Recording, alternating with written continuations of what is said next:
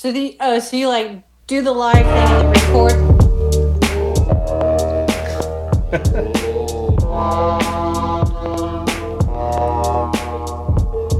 Welcome to Photography Chat with Merlin. Photography Chat with Merlin. There's my mother. That's your mom? Octavia's mom. There's going to be some mild cussing, so you've been warned. Oh, she's used to it. Well, there, there's more I- for like other people. Oh yeah, I'll, I'll try to be good, but no, I don't. I don't. I'm not very good at not cussing. No, same here. I'm, I'm like, it, it actually gets me in trouble in my professional life sometimes.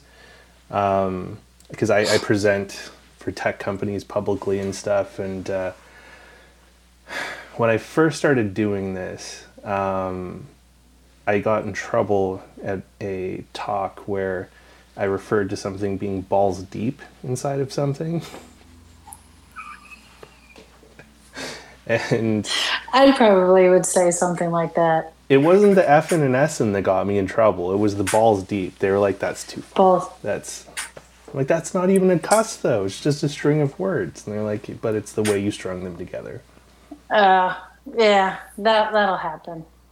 Luckily, I uh, most of my work experience has been uh, doing receptionist at a animal clinic, and luckily, when I'm on the phone, I can hold back. But um, I did get caught one time from one client caught me flipping another client off under my under the desk, and she was like, "I saw that." I was like, "She deserved it."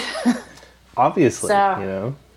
Yeah, so I've I've I've narrowly escaped a few things at work with Nice. my mouth, and you know, occasionally I'll say inappropriate things to clients, but the ones that I know that can handle it and stuff like It that. just, I it just did, makes you more human, you know. yeah. I drooled on a lady's dog once. I went, I bent You down drew to say, on a dog. no, I drooled. I drooled on the dog. I was like, "What I is? bet- did you get drunk with the dog and drew like dicks on its face or something?"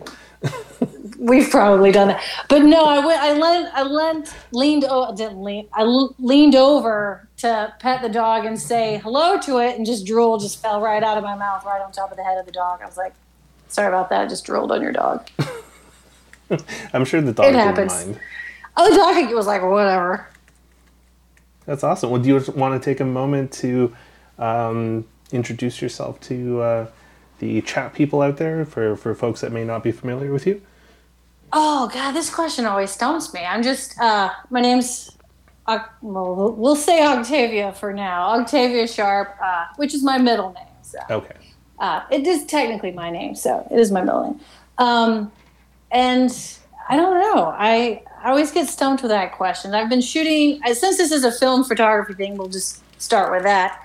Um, I've been shooting film for 35 years now, because I started when I was uh, in high school when I was 15. Sweet baby So- Jesus. Yeah, old. And then um, did that. Started then. Then went to undergraduate at the Atlanta College of Art for photography, for studio arts for photography. Uh, worked in a lab for like two or three years or so in between that, and then went back to school for grad school at the University of Memphis again for photography. Um, and got a MFA in studio arts. I think is technically what it is Okay. and then uh, with a concentration in photography. Um, I did that with the idea that I was going to then teach because if you teach at the university level, you just have to have a master's. You don't have to have a teaching background. Um, did that for a little bit. Didn't really like doing that, and then uh, started working at animal clinics, which is I've done mostly animal clinic clinics. Um, I've worked at a couple of botanical or a botanical gardens and a museum at one point, but the museum thing was uh, just at the info desk, nothing super fancy or terribly exciting, but it was a nice museum. And uh, and then just have been doing film photography. Excuse me, my door came open No worries.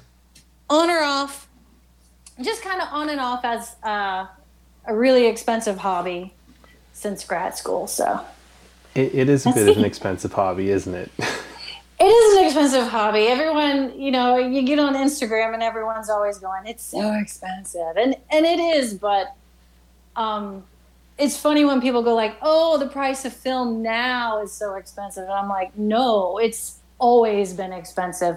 Uh, the first class I taught was a photo one class when I was in graduate school, and one of the professors was like, "Make sure you let these kids know. This is not."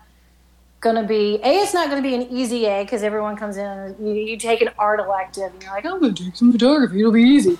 It's not an easy a and it's expensive. You're going to s- spend more money than you probably would like to in this class. So it's always been expensive and that was like back in 1998 so it's always been expensive which kind of yeah yeah, I um someone asked me once how much I've spent on this hobby so far and I kind of started crunching it in my head and then I was like I don't want to play this Don't game do it. anymore. I, Don't do it. It was it was a lot more than I thought. Like when I started working it out and it was just like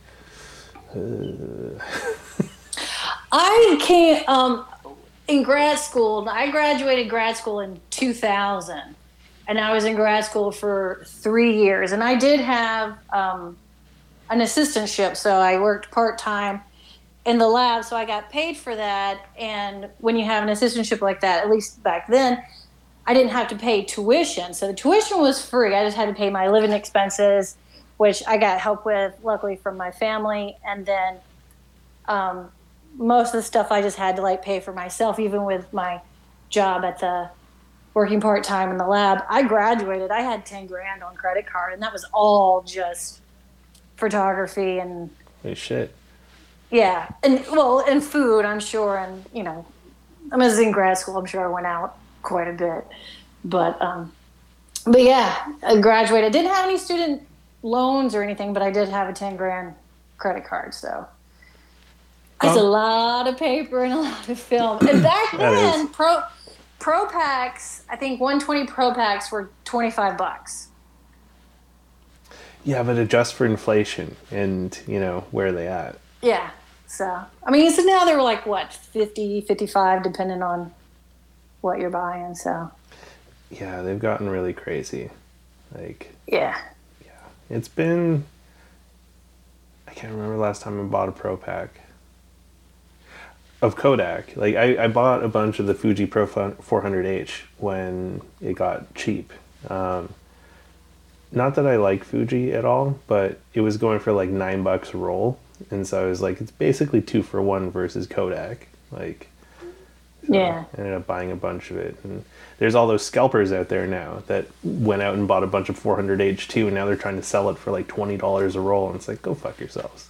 Assholes. You, it's it's out there again. I mean, Yeah. that Fuji 400, it comes and it goes. I just saw it online. It was at uh, B&H had some on online today. So, I always check just to see. Yeah. Although I have What's that?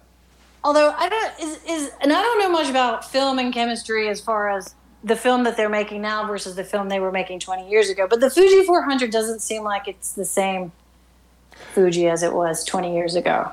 I think everything's a little different because like chemical rules have like tightened up a lot since then.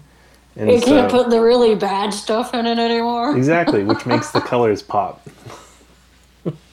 so it's like you can't have the cancer film anymore. And then again, of course, when I was shooting 400 back then, I was printing in a dark room, and when I'm doing the 400 that I have now, I'm on the scanner, so that could be a big difference as well. Yeah, that that could cause a, a bit of a difference too. Yeah.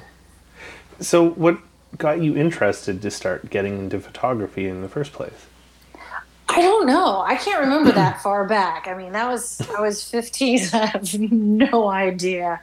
Um, I know that I like to. Whenever we would go to my grandparents for Christmas, I was always looking at the old photo albums and everything.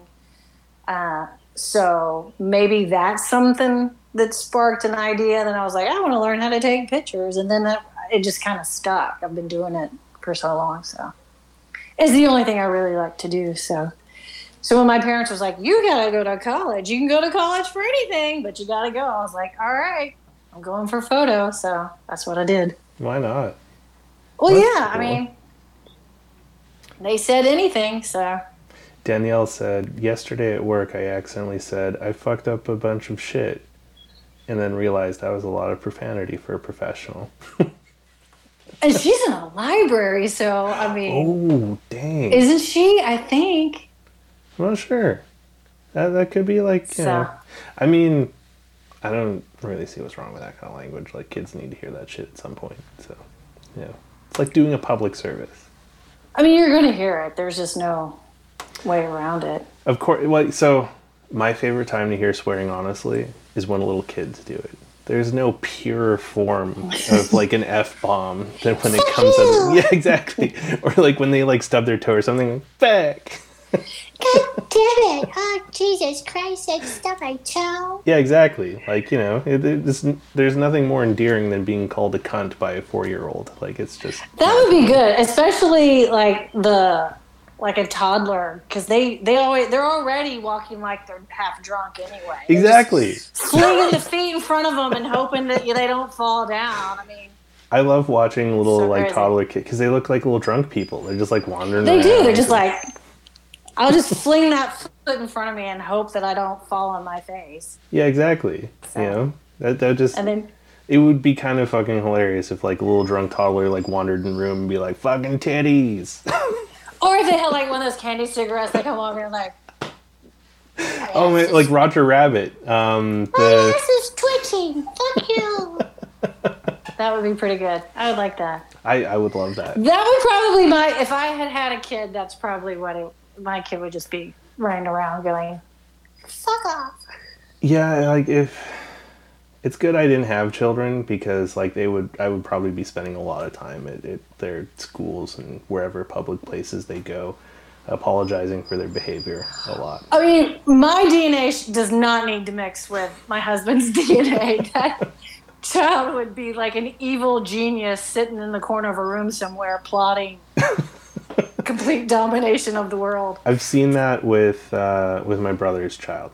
Um, she is the most brilliant and manip- manipulative little person I've met, who's also fierce. Like she looks tiny and cute, and like she couldn't defend herself, but she's like, when she wants to be, she can be a real tyrant. And uh, Oh yeah. so I was like, yeah, if that's what he had, I don't want to picture what what I could have ended up with. So. I mean, I was an angel, so not. I set the yard on. I set the yard on fire. John says, My three year old son drops something and says, Oh shit. And the best part, he didn't learn it from me. It's all on his mom. um, I almost burnt my patio down when I was a kid because I was underneath the patio. And I learned that if you like push WD 40 and like light a fire in front of it, it goes. And it looks Nice. really fucking cool. Like, you know, for a 10 year old kid, there's nothing cooler than like throwing huge fucking flames but doing it under a patio with not a lot of ventilation and then like i'm spraying like oil everywhere so it's getting under the patio course. and it like lit the So under the patio on fire and my dad was pissed for so because it like charred the bottom of the deck Well, my well, my mother's on here. She can correct me if I'm wrong, but um, as the story goes, from what I hear, I mean, I don't really remember this. I think I was like three or something, three or four. But apparently, my sister like hoisted me on top of the refrigerator so I could grab the matches. And then I think it was like a cool, crisp, dry day, and we were going to build like a little fire, and we set the entire yard on fire. And apparently, my sister, my parents were in the house resting or just hanging out, whatever. And my mom was like, she could hear like the water turn on outside and then the water turn off. And then it'd be a minute and then the water would turn on and the water would turn off. And apparently my sister was running back and forth between the house and the fire with a glass of water, turning the outside hose on, running across. And I was just like, that's not gonna work. So I, think I went inside. Apparently I went inside and I was like, Mom, you got a bucket? It was like, Trish, what do you need? This is my, which is my first name. yeah Trish, what do you need a, a bucket for, honey? I'm like, yards on fire. So, just matter of factly, like, hey, you know, you got a bucket? Like, Yards shit's burning on- down in the back, yards on fire. You should, if you ever do branding, there's my mom, got a bucket. if you ever do do branding, you should just make shirts that say like "got a bucket" on the back, and on the front it says "yards on fire." Yards on fire. I'll add that to the list because uh, me and Ariella have a joke because I bought a Pentax six seven back in October. I just it just it just appeared one day and I said I think I'll buy that because I hadn't bought a film camera since uh, 2004. I think is when I bought my Hasselblad and I used that pretty much still do uh, the same thing, everything. Yeah, there's Ariel. I'm talking about shirt line. and so I got this Pentax at an estate sale. I just went and got it, and um, this one says Honeywell on it, which Oh, I haven't wild! seen. All, yeah, it says Honeywell on it instead of um, the A word that I cannot pronounce to say my. Is it a, sh- a Shia? A sh- Oh yeah, yeah. They so uh, there was like some Honeywell ones, and yeah, the other. Uh, Shia. Yeah. Yeah, so this one says Honeywell. So we were gonna uh, make a shirt that was like, oh, there she is. She knows I can't say it. Uh, a shirt that was like, my Hasselblad is green, and on the back goes, and my Pentax says Honeywell, just to be, you know, an asshole about the situation. That's So- hilarious. Danielle Yeah. asks how I'm even alive. That's a really good question because I mean that wasn't the dumbest Seriously. thing I've ever done. Um, I've done dumber things, and I wonder about that all the time. Like, think about my childhood and shit, and it's like I shouldn't be here. You know, it's kind of amazing. Oh, I went, I went face first into a barbed wire fence once and cut like right into my eyelid. Holy shit! Yeah, it was my sister's fault. So. Uh, Well, we were going to the. We lived in um, when I was super young. We lived in uh, Franklin, Tennessee, which is just outside of Nashville. okay. Not that, not the hip and happening place that it is now. It's like exploded with like all your country music stars and stuff like that. But then when we when we lived there, it was like in a duplex, duplex that backed up to a cow pasture. so we were gonna go pet the cows, and there was a barbed wire fence there, and I was apparently crawling underneath it. And my mom was coming out, and as my mom was coming out in the house, and we're doing stuff that we weren't supposed to be doing, I sat up. My sister grabbed my feet to pull me back under, and I went face first into the. So it's a miracle I'm not blind in at least one of my eyes. Jesus. I know. See, I mean, and then we like pet our children today, and you're like, they'll be fine. They'll be fine. You know. Yeah, my mom's gonna- favorite comment that is like, "But did you die?" Yeah. no. Or, well, my favorite comment, um, uh, a, a veterinarian that I used to work with, her mom told her, if you're going to be stupid, or, oh, if you're going to be stupid, you better be tough. So, That's a good line. I mean, I um, I've electrocuted myself uh, so many times. Like I've lost count of how many times it was, but there was a few memorable ones, and the best one was um, back in the day, kind of like Ma Bell down there for you guys. Like the telephone companies were all monopolies, and um, the monopoly in British Columbia, where I grew up, was BC Tel and um, just to get a new phone line put in was like hundreds of dollars for them to come in and put a phone line. And um, my parents always knew that like was I was clever with electronics and shit and so they asked me to look at it. And um, I was like well this is simple. It's a green wire and a red wire so it's like you know the plugs have a green wire and a red wire. The outlet in the side of the house has a green wire and red wire. So you just you match up the colors. How hard is that? Sure. yeah, and it's springtime. It's wet outside. I'm standing in bare feet in the grass, and I'm like wrenching on the, the thing because I just put I put like I think two or three phone lines in the house, and as I'm like wrenching down the terminal, I hear the phone ring, and that was the day I learned that the telephone lines send 120 volts down the line when the phones ring and that that was mostly because that's how you actually made the old like bling kind of things. It, they would send the voltage down to fire the the ringer. Now they don't really need to do that because it's all digital and shit. But um, yeah, it like it sends 120 volts down the line, which electrocuted the shit out of me. And then when you actually pick up the phone, it steadies at 50 volts, and that's how you keep the the phone line up. So yeah, I learned the hard way. A lot of juice goes down the line. Not enough to kill you, but it sure smarts a hell of a lot. Yeah, I don't think I've ever been electrocuted. That I have not had the pleasure of. Waster still has some comments here. He said, Good times, I've got more screws in my body than possibly my car. And he also says, I Good worked night. with a 50 kilowatt AM transmitter for almost 20 years. Me and electricity have had a few altercations. I couldn't imagine what kind No of altercations you'd have with something like that. Like, Jesus. I couldn't even imagine. That's gotta hurt. So, I noticed in, in all the samples you sent me there, kind of in line with the electricity theme, um, a lot of mortuaries and, and things like that. What uh, got you into wanting to shoot that kind of stuff? The mausoleums? Yeah, the mausoleums. Well, I uh, when I was in grad school, I was taking a four by five class, and you know you go down the list of assignments, and one of the assignments was is we had to do an architectural interior, and I was like, well, um, I don't like to be around a lot of people, so I was like, where can I go shoot some architecture and an interior? That nobody's going to be around. I need to find like where am I going to find an empty building that nobody's anywhere around? Nobody living, at least. Uh, yeah, no one living at least. And so I think I just spit on my phone.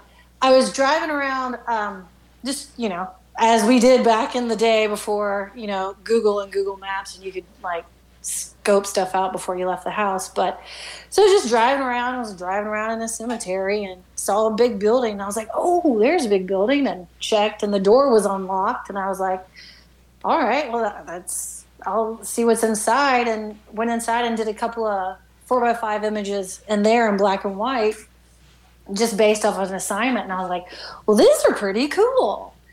Uh, and then just just started doing interiors, doing lots of interiors, and then whenever I need something to do, I do like go find a mausoleum and go in there.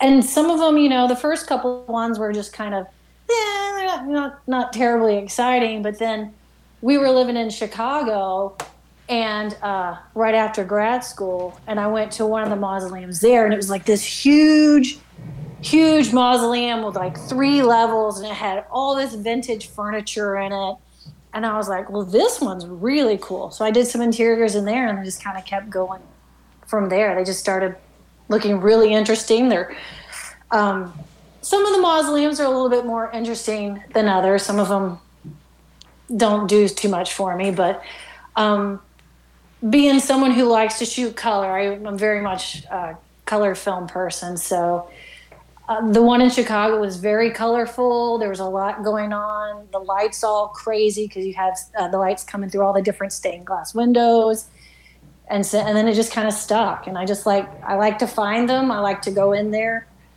and it's a nice, quiet place to do photography, and no one's hardly ever in there. That's wild. Okay. Yeah. But here's a big question for you. Have you shot anything in Cinestill 800T yet? Because, you know, I have not strayed from your just run of the mill Fuji Kodak film. Back in the day, it was a lot of Fuji 400. Um, right now, I kind of like the the Portra 400 a lot. Um, not a fan of the Ektar 100. It's got like some sort of red magenta base to it that So Ek- Ektar comes out a little more blue green than Portra. Like Portra is a lot more temperate and warm. Um, see, and maybe it's just kind of it reminds could me be more my Fuji. scanner. Oh, yeah, it could be. It that. could be my scanner on my on my scanner with my equipment that I'm using. It always pops up with this weird magenta undertone to everything that I'm Hmm. like not a fan of that. Yeah, because what when I've played with Ektar, it's it's mostly really highlighted the blues and greens. Like it's um, it, it reminded me a lot more of like Fuji kind of stuff. Um, but you should you should really try a roll of 800T sometime. Because, I mean, if it makes gas stations pop, imagine what it could do to a nice mausoleum. Now, is the T for tungsten? Is it a tungsten? Yeah, it's a tungsten film. So I wonder what that would do with the daylight coming in, but it's coming through like some crazy stained glass windows. So I, knows I've shot I've shot it in daylight a ton, and I've actually liked how it comes out with it because so it's like Cinestill makes the film out of um, Vision 500. So it's a it's a fil- it's a cinema film, and then they strip the remjet off of it. So when they do that, it makes it a little extra sensitive because when when you shoot it, it um, some of the light goes through the film, bounces off of um, the the film back, and goes in again. So you get like this interesting halation on the lights. So that's why people and like it's it's 800 speed. So how's the grain on that? it's a decent grain to it. Like it's, I, I've enjoyed playing around with it a ton. Um, I mean, I, I brought it up facetiously because you know everyone likes to like jerk off about Cinestill and like you know gas stations and cars and stuff, but um, it's actually a really really cool film, and I think with like the work you do, um, it could be interesting for you to play with. Yeah, and especially because I mean, there's a lot of lamps in there, and that's those are all tungsten. So who knows what'll happen? Because sometimes it can be pretty yellow green. I gotta like fix that a little bit. Yeah, so the the lights on it um, get this really interesting, like almost like reddish, orangey glow to them, um, which is what people really like about it. Like it's, uh, and it's also inter- like for if you're doing night shots. Like there was this one photo I took at the Dallas State Fair, or sorry, the Texas State Fair in Dallas, in I think like 2018 and it was at nighttime in like this food court area and it was just the light coming from the food court some string lights and there's this little old man that looks like he could be like from any time period. Like he looks like a sort of time traveler because there's all these modern people around him and there's just like this little old man looks like you straight up out out of up. But the different colored lights that were there were interesting because like the lights like the fluorescent lights gave off this like weird like ethereal glow and then the incandescents like had this like bright red kind of color to them and it's a fun film That could be interesting. Yeah, because when I'm in the mausoleums, it's it's it runs the gamut of what kind of lights you're going to get. Sometimes there's fluorescent lights in there, then there's like lamps, the, the natural light coming through all the different glass and stuff. It's a it's kind of crazy in there. I never know what's. I'm like, oh, this is going to look like this, and I'm like, and it comes back from the lab, and I scan it. I'm like, well, that didn't look like I thought what I thought, or I'm like, where the heck did that blue come from? I'm like, oh, this must have been a stained glass window somewhere. So i don't know if anyone has ever asked you this question before but have you caught a spirit on film yet I have not. Um, although I am open to it. I mean, they could come out into play anytime. I would be like, I was in this one mausoleum down the street from here, and there were some weird noises coming from behind a door, and I was like, I was like, if something comes out. I don't know what I'm gonna do, so I haven't seen anything yet. stop drop and roll Oh, I would be like, I, I'm, I come in peace. Let's have a talk or something. I don't know what I would do. I'd probably really just shit my pants. be so. like free hugs I know. I mean, I think I I think I have seen a ghost before. So, and I've heard some pretty um, good ghost stories that people like swear by. Because I used to, when I was when I lived in Memphis uh, during grad school, I also gave tour as one of my little jobs. I gave tours at one of the Victorian houses. They had like four or five houses, and it's called the Victorian Village. And there was like this one house, one or two houses that I gave.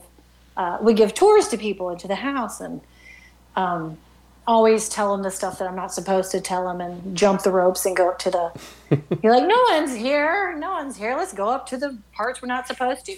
But anyway, one of the girls that I worked with, she knew someone who worked in the Victorian house next door, which had a much weirder history than the one I worked at. The one I worked at, the lady supposedly had a still somewhere on the property during Prohibition. There was um, an elevator in her house that used to get stuck all the time, so she like kept a bottle of booze in the elevator in case she got stuck. There was a phone in there; she could call up someone like, "Come get me unstuck while I drink my booze." But anyway, the house next door there was there was like some deaths and some deaths of young children and then all sorts of crazy stuff and supposedly from what i hear um, one of the employees and a friend of hers there was like a couple of adults and then a couple of you know adolescent kids or something. They were going to like spend the night in the house on some sort of anniversary of someone's death or something. And so the story goes they swear they swear it happened.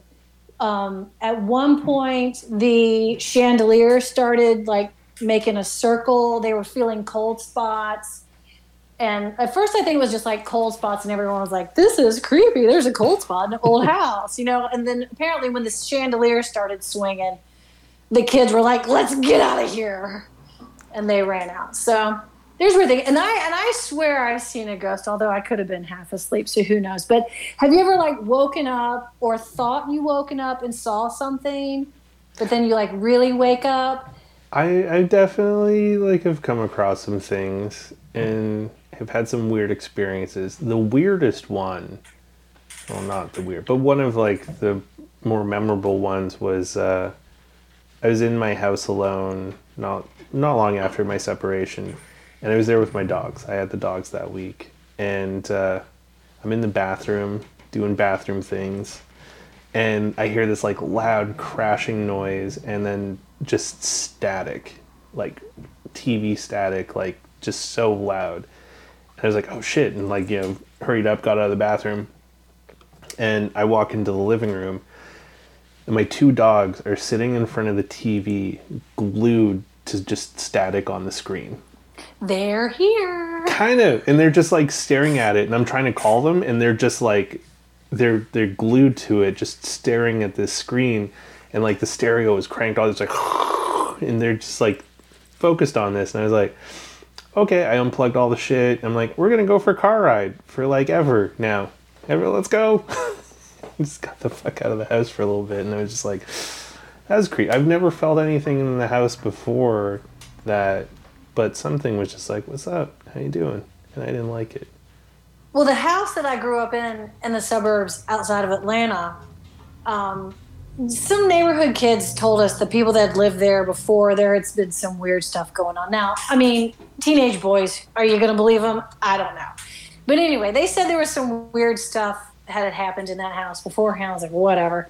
But I was laying in bed one time and I, I'm pretty sure, I mean, I, I thought I was awake. Again, this could just be like some weird dream. But I remember waking up and looking over, and in the corner of my room, there was a figure of a tall, slender, kind of teenage boy man with his arms crossed, just like leaning up against the wall in the corner. And I was like, what? And it's like one of those things like, you know, you like, you kind of rub your eyes and then you look again, he's still there and then I had like this whole body tingling everywhere, like don't move, he won't know you're here kind of thing. And then after a couple of minutes, it was gone. So I don't know. It could have been a dream. It very well could have been a dream. Then Yeah. again, You know, maybe not. I had a weird thing like that, and I'm pretty sure because we're we're getting kooky here, so why not? I'll share it. That's all right. My husband swears he's seen aliens, so or Well, and that's- alien UFOs. Th- that's where I'm going. Is Yeah. when I was a teenager, living in Kimberly. Um, it was a really weird, fucked up dream. I was like in like a Seinfeld cast thing, and all super weird shit going on with that part of the dream. But then I woke up to this guy that kind of looked like Darth Maul. Um, and this was like years before that was like a fucking thing that like we all saw on screens because it was like um, like 19, 1995 somewhere in there 95 96 and this he's just like fucking staring at me at the foot of my bed with these like burning yellow eyes and his like weird cracked black and red skin and he's just like pulling my blanket and bed sheets off and he's just like pulling them off, and I'm like paralyzed. I'm like, oh, this is like pretending like he's not there, and he's just go away. Like, don't move, he won't see me. Yeah, and it was fucking terrifying. And I woke up from that. He wasn't there, but all of my shit was on the ground folded up. So it was like my blanket and like the sheets and all that were just on the floor, folded up. And I just like laid there, just not moving. Like the rest of the night. I was just like, whatever the fuck that was, it did something, and I don't like it, and I'm too young to understand this. And this was before like I started drinking and doing drugs, so it's like it wasn't that. Um, you know, maybe it's why I started drinking and doing drugs because you know, the drinking did start not long after the the alien experience. So, yeah. Well, my husband says that he was out on some like pond or lake or something with a friend of his, and they were like doing like night fishing or just sitting in a boat on a lake at night. Who knows? And he swears he was stone cold sober. And he said for like a full eight minutes, there was just like one main thing with a bunch of lights on it, and a lot of little lights kept going, shooting in and out of this main thing for like eight minutes, and then it took off. So wow. he swears he swears up and down he saw he was like i'm not saying it was aliens or ufo but it looked like a ufo Blink so- twice if you were probed. i'm not asking him that i don't want to know It's like, where did you learn that butt stuff thing from? certain things about him i don't i don't ask i'm like you know what You never mind i don't want to know That's fair. I mean, we do live in a very interesting world. Like, there's there's lots of stuff like energy and, and all those kinds of things that are kind of in fireflies. That okay, so fireflies blew my fucking mind the first time I ever saw them because like I'm, I'm I grew up in Canada, never really left it much. Western Canada, especially, and uh, my very one of my first trips to the states, I went to Falls Church, Virginia, for some training. Yeah. and that was a weird experience because like we were getting trained in this office building that looked like some boiler room kind of shit because like the office we were getting training in was literally the only tenant in like this huge like t- office tower thing. Like all of them were vacant not done. And i was like is this where we get like murdered or something? Like it was super weird. But me and this other canadian who was filipino too um, he was from toronto um, we decided to go into DC that night and check things out. And we saw fireflies for the first time, and just the both of our mind, we're like, "What the lightning shit?" bugs Yeah, we'd never seen that shit. We're like, "How is its ass on fire like that?" Like, it's just.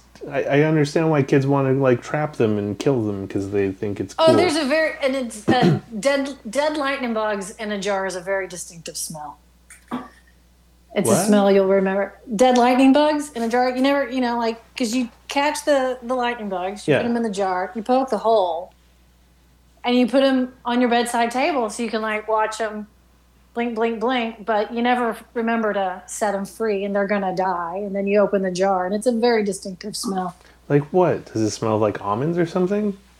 no it smells like dead lightning bugs what would be like the closest smell you could associate dead lightning bugs to? Uh, I mean, it's very earthy, a little musty. Um, just you know, like just to kind of, uh, it, it, it, it's kind of like if a dead bug smelled like a band aid.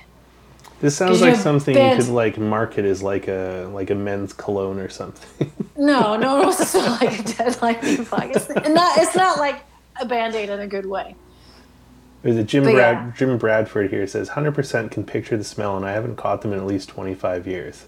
Yeah, it's very. It's a very distinctive smell. Wow. I wonder what makes maybe it's the phosphor or something in them. I don't know. I don't know. I don't know. But they do. They smell like uh, it, like an earthy, musty, dead bug mixed with band aid. Yeah, because band aids have a very distinctive smell. Hey, you know, I'm not going to say that I've smelled a band-aid before, but like, you know, who Did you open the box? It smells like band aid. Yeah. Got that um, plasticky latex weird smell. Yeah, they do have a weird smell to them. Mm-hmm. Very distinctive. Huh.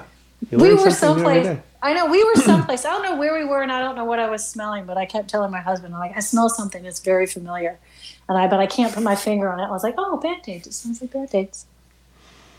Well, at least it didn't smell like burnt toast because then you'd be having a seizure. No, uh, yeah, I know what that smells like. My husband's like, is something burning? I'm like, it's the toast.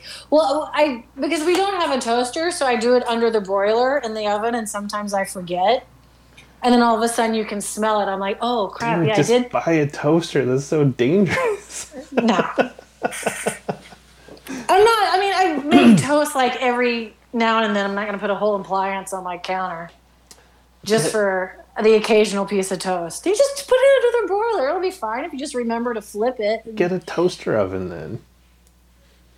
Nah, I don't need that. No, it's too. I'm right. I'm like I'm on, I'm on a kick right now that I don't I don't appreciate. There's there's too many appliances out there right now that can do things that humans can do for themselves. I'm like I don't need. I saw a self cleaning water bottle the other day. I'm like, can you not just get a brush and some soap? But I want to just push the button. how? Do you not know how to clean your own water bottle? And you need a self cleaning water bottle with a UV light on it. No, no, we don't need that. I don't need a toaster oven. There's Um, a lot. There's a lot of people with bacterial infections out of there that could do well with a self-cleaning water bottle. Just clean your water bottle. You can do it. You can. I promise it doesn't take long. But no, the other there was not too long ago. My husband was like, "I smell something burning," and then he looked out in the yard. He was like, "What is that little piece of square black thing on the patio?" Because I had burnt the toast and it was stinking up the house, but I didn't have anywhere to put it, so I just flung it in the backyard for a hot minute. And I was just like, well, I'll just let it cool off out there. and he was like, I smell something burning. And then I looked outside and I saw toast in the yard. And I was like, yeah, that's about right. That's who I live with. That's that's who I married. The You're like that forgets the toast in the oven and then just flings it in the backyard. The, the math checks out. Nobody wanted it. The birds and the squirrels wanted nothing to do with it. So, I learned an interesting way that um, vegan pizza is not good the next day. So it's like regular pizza is fantastic for like several days later. It, it can always be good. Vegan pizza is a hard no. It's just Because I mean, the, the, the cheese is just oil. it, I don't know what happened. Like, I've had some really good vegan pizza, and I bought this from like a really good vegan pizza place here in Toronto, and they had this really cool sale on. So I, I was like, oh, whatever, I'll get some for like tomorrow, kind of thing, because you know you think pizza lasts. Holy fuck! It was just like What does ruthless. that taste like? It just like I don't know, hobo dick cheese. Like it was fucking terrible. Like I, I was, I was so excited to like eat this pizza, and I bit into it, and it was just like, ah, I just let it drool out of my face because I was like, ah, this is terrible, and I threw it out. and Toronto has so many fucking raccoons. They're everywhere. They're brazen. They fucking love eat like trash pandas are just there's something to behold, especially here in Toronto. And uh, I threw like four slices of this pizza out, and I wake up in the morning to go to work, and on top of my garbage can is the baggie that I put the pizza in. Uh-huh. And it was so bad the raccoons didn't even want it. They're like, we can't eat this. because they, they open it up because they, they have the opposable thumbs and all that. Ah, They open up the baggie and there's like little nibbles, but they just left it there. It was just like one like, piece. no. They nib- they're like So no. bad. And I was like, wow, that, this is telling. This is interesting. Like not even trash pandas want to eat this shit the day after. like this is too much. This is too. They've gone too far with this fake cheese. Well, I live in St. Louis right now, and we're I guess we're famous for some cheese that's not really a cheese, but is a cheese. It's called Provel. I think it's called Provel cheese. what the fuck is that? I don't know. I don't think anyone really knows. It's a St. Louis mystery. I don't know. It's it's very oily. It's it's like shredded oily Velveeta, but it's a white color. So it's like cheese, but it's not really cheese. And they put it on pizza here. And there's a time and a place for Provel. I'm not going to like completely trash on it because it is stringy and melty and that all that good stuff. In moderation, it can be kind of interesting, but for the hmm. most part, it's gross. And there's a there's a pizza chain here that's like famous for the Provel cheese, and I've lived in. This is the second time we've lived in St. Louis, and I swear we were walking past it this um this evening on our walk, and my husband's like, "You gotta have some of this before we ever leave again." And I'm like, "No, no." I my no, I was like, "No." No, no. I was like, I will live and die by the fact that I lived in St. Louis twice and I have yet to have one of those pizzas. I refuse to eat You've it. never had it. I've had the Provel cheese, but at a different place. There's a place okay. called Imo's Pizza that's like it's a St. Louis thing, and Is it's it? Does their like like mascot have like hair over like one side of their face and be like, "You don't understand. I'm going in my room." emo. I'm in yeah, it's it's a very sad cheese. So it's a very sad, sad cheese. I have yet to Oh. have one of those pizzas. I've had the cheese. I've had the Provolone cheese, but I haven't had that particular brand of pizza, and I. I I flat out refuse. There's a lot of St. Louis things that I'll eat, but I'm not eating that. What other things is St. Louis known for, food wise? Uh, toasted ravioli, which is fucking fantastic. Okay, that sounds fucking amazing. Yes, toasted ravioli is amazing. Uh, pork steak is a thing. I've never Pork heard of pork steak? steak. Yeah, The fuck is the some- pork steak? I don't really know. I I think I had it once. It's just like it's it's a weird big flat pork chop that looks like a steak. That sounds Um, kind of sad. Yeah, I think it's a, a outdoor grilling kind of thing. Uh, Okay. pork steak, toasted ravioli. There's this thing called gooey butter cake, which is foul. It's way It sounds too fucking much. terrible. It, it, it apparently, I think the history of it is like someone was making a cake and they didn't do the ingredients right and they kind of like screwed it up and they're like, ooh, this is good. So it's like gooey butter cake. It's it's awful. I can't stand it. I mean, with a name like that, It's it just sounds much. like no. Like that sounds It's- like a no. It's like a it's like a brownie gone terribly wrong. Ugh. The toasted, yeah. So Ryan, I'm I'm seconding this. He says toasted ravioli sounds amazing. I have to agree. Oh yeah, it's absolutely amazing. And then there is the uh, our pride and joy of Route 66, which is the Ted Drewes Ted Drewes frozen custard, which you either hate it or you like it, but um, it's fucking fantastic and completely underrated because the only reason why I say Ted Drewes is underrated because people will say Ted Drewes is overrated. When they go to Ted Drewes, they there's a thing called like the concrete, which is um, like a Dairy Queen Blizzard. You know, you put the frozen custard and you put all bunch of stupid shit in there and you swirl it around, and then you eat this giant container of it and then go into a diabetic coma because it's just it's just too too much. You don't put more sugar on top. It's like sugar on sugar on sugar on sugar.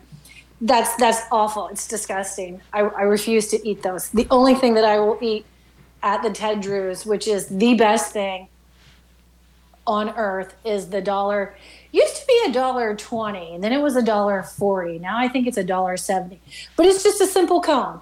It's just a dollar it's a dollar 70 cone it's the right amount of frozen custard it's on the cone and it's just frozen custard none of that crazy bullshit that people throw in there and it is the best frozen custard cone on the planet and i will i will die on that hill What's the what is what's the difference between frozen custard and ice cream? Is it just the same thing? Well, it's or? it's it's well, frozen custard is going to be more like a soft serve ice cream, but I think the fat and egg there's more dairy fat and eggs in the frozen custard as opposed to like a soft serve okay. ice cream is just going to be like milk and sugar and some emulsifiers of some sort.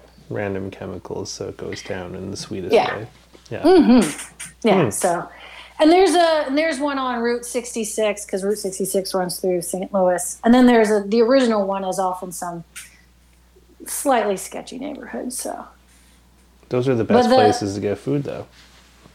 Oh yeah, we went to um we went to this barbecue restaurant, I think in Richmond, Virginia area when we were there and um it's not in Richmond, it's in a town outside of Richmond, but in that general area. And um we were in this town and we're like, we're hungry, let's look for some barbecue to go eat. And we, you know, you get on the Google and you're looking around and we saw this one barbecue place that looked really sketchy. And the first review is was you're gonna walk in and you're gonna wanna leave. but don't do it. Don't leave. You're gonna wanna, but don't do it. So we got there, we walked in, we're like, we wanna leave. This, they, they, they were true. You, you wanna leave. Because you walk in and the floor kind of goes up and down. And I swear to God, the layer upon layers of barbecue grease was the only thing holding this building together. Like if you went in there and did a deep clean, it would probably just dissolve because the floor was sketchy, the walls were unsavory, and you you could see the guy back there in this like makeshift kind of kitchen because it was an old house. It was like this old tiny little kitchen. And he wasn't making the barbecue back there. He made the barbecue someplace else, but Okay. he was putting the sandwiches together and i'm just like i don't know man this is this this feels wrong on so many levels but it was hands down the best barbecue sandwich i've ever had Nice. it was fantastic it melted in your mouth i mean i know you were talking about vegan cheese so you probably don't want to hear this but it was it was Oh, like I'm not a vegan. Like, Oh, I- okay. yeah. No, I definitely I love bacon way too much. Pigs are cute and they're so smart, but they're also so delicious. Like yes they're goddamn tasty and people are Sorry, like, "Well, would the- you eat your dog?" And I'm like, "If my dog tastes as good as bacon, I yeah, probably." i mean if the apocalypse comes and i had a dog and i was hungry i'd be like your Yeah. time has come But I mean, I've also seen what they've eaten, and it's like, I don't know. I don't know. I always fed my dog organic dog food, so it probably tastes really good. Well, But I would never, I would never in a million years, under normal circumstances. Later in life, they got fed much better things. Like, Yeah. Oh, Yeah. the stuff we fed our dogs growing up was just trash. You- So- literally, like yeah, Yeah. probably toxic. But it was a, it was a really good barbecue sandwich. I mean, it Nice. really was. It really was. I don't think it's open anymore. I don't think it's there, which is a shame because I totally go back. nice. So I um, love. I mean, because if you think about it, I mean, people. We. I mean, it's like so hip to eat food out of a fucking truck, but people won't go into a dive restaurant. I'm like, see, that makes no sense. At least they have like a washroom with one, running water in, in those places. Like yeah, I know you're like, you'll eat off this truck full of car fumes, but This, this restaurant's not clean enough for me. this oh, is just you know. disgusting. This is ugh. So, but it was it was probably the one of the grossest place physically that I've ever eaten in, but it was a- absolutely the best barbecue sandwich ever. nice. There's so much good food down there. Like I, I did a small road trip on the Route 66 a few years back from like uh, Kansas City down to Tulsa, and um, so many interesting places that we hit up there. I had my first Frito pie, which kind of blew my fucking mind. Um, I'm not a big fan of Fritos, but I would definitely do a Frito pie. I'm not a huge fan of Fritos either, but like with that chili and like the other stuff in there, I was just like, okay, okay, this, I would shove this in my face hole several times.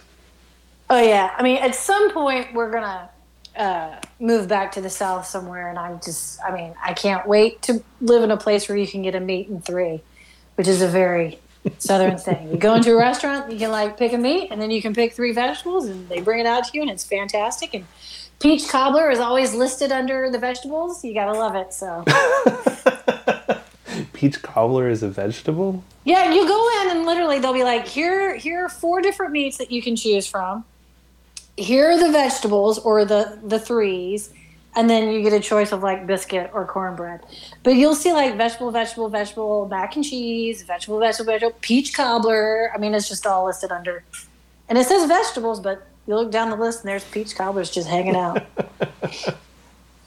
I don't know why it's just making me think of Wilford Brimley when he's like, diabetes. oh, the South. I mean, yeah, you'll. It's it's yeah. I- I mean, it's I had a really interesting thing happen this morning on. I took an, an Uber to go to my new work office um, here in Mississauga, and I was having an interesting conversation with my Uber driver, who turned out to be a photographer too. So he's asking questions about. I had like my F five with me, and then he was like, "You know, a little brief detour, but like." A couple blocks that way up that street there is a little bungalow where Colonel Sanders used to live. He that's where he retired and he lived out the rest of his, his years was in a little bungalow there. And he sold off all of his interests in the North American K like in, in the American KFC. Mm-hmm. He sold that off, but they retained him as their spokesperson for a while. But they let him go when he started shitting on the quality of their food publicly. He was just like, you know, ever since I quit, it tastes like goddamn wheat paste now. It's like this is terrible. It's pretty disgusting. It's, it's awful. I can't. Oh, it KFC. Is I remember the, the gravy used to be good though when I was a kid. It used to be so good. Oh, we ate the fuck out of that shit when I was a kid. Like, I did you ever drink it out of the thing when you were a little kid? I did. the gravy? No, but I totally did, did that. Well, no, you know, you put it on the, the mashed potatoes, and then whatever you had left was like. I just like biscuits shove going. chicken in my mouth and be like, ah. Oh my God.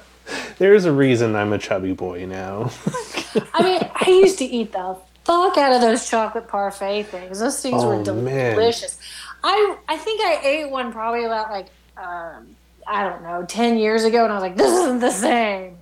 And I don't know if it was the fact that it wasn't the same, or just I wasn't a twelve year old child anymore and didn't think it was that fantastic. AK Ariel is like, we poured that shit on rice. Yeah, Filipino people like fucking loved KFC back, and I think they still do. like, you know, that'd always be like, rice uh, and gra- rice and gravy is a southern thing. That will be under uh, the list of vegetables as well. It's going to be a white.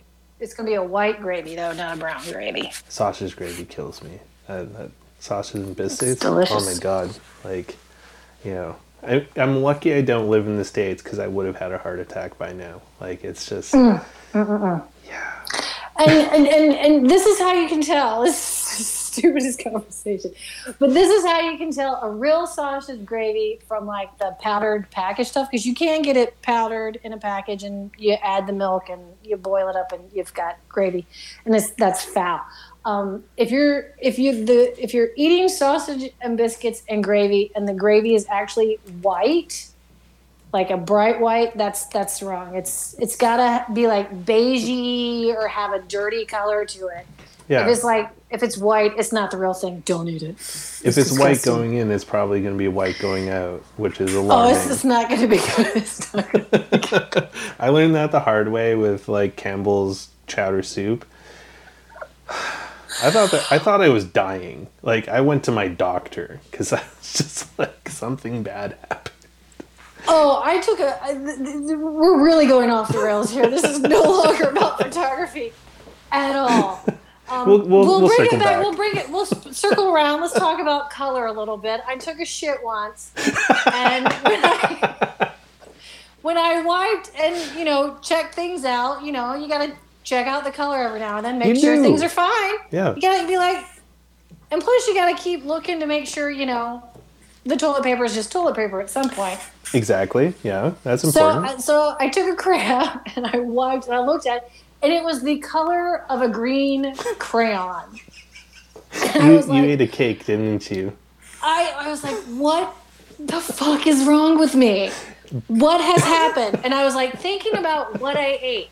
Well, the day before for breakfast, I had eaten some fruity pebbles. and then for lunch, I had eaten some fruity pebbles. and for dinner, I had eaten some fruity pebbles. So over the course of the day, for all three meals, it was nothing but fruity pebbles. So yeah, the next day I was like, I was shitting a green crayon. At first I was like, what? And then I realized I was like, yeah, that, that checks out. That checks out. I'm good. I think I'll be all right. An entire box in one day. Breakfast, lunch, and dinner. It's fruity pebbles. Fucking love fruity pebbles. Apparently. Oh, there was when we lived here the first time. There was a deli down the street, and they would make the marshmallow rice krispies, but with fruity pebbles. oh shit. Oh yeah, That'd be I amazing. ate the fuck out of that. Um, blue icing then- will also have the same result. If um, Oh yeah, yeah, I can see that. very Uh, alarming. Let me check. Yeah. Let me check. It's, I, Ariella says TP equals contact sheet. I mean, it's not wrong. Well, I mean, uh, this this has really gotten a little too personal, perhaps. But um, I mean, everyone always says TMI, TMI, and my first name is Trish, so I'm like Trish must inform. I I understand it is you go. TMI, but Trish must inform. Well- I have to warn you. Don't eat an entire box of fruity pebbles and expect to have normal shit the next day. Not gonna happen. we should probably check. Ariella, are you okay? Are you okay over there? I might have. Uh, I mean, this is not it. knowledge that I ever needed to know, but I appreciate that I now know to never eat a complete box of fruity pebbles and expect to have a normal dookie the next day. Oh yeah, no. I mean, I highly recommend eating an entire box of Fruity Pebbles in one day. It was fantastic. I enjoyed every minute of it. It just was concerning. What scares the shit out of me sometimes is like, no, I'm not okay. um, I really love red beets. Like they're Oh, fucking tastes delicious. like dirt. It's disgusting. I kind of like the dirt No. taste though. I don't know, No. but I really love beets. But then I always forget, like, it's like a murder scene. The next. oh, day. that's alarming. yeah. Oh, you're talking to a girl. Don't talk. Don't talk to me about a murder scene in your underpants. beets You have do it. no idea. You Oh, have I- no idea what that's like. I could, I could, I could imagine. Yeah. I mean, it's a crime scene. like, like mean, when, when you pull your underpants down, it's like dun dun.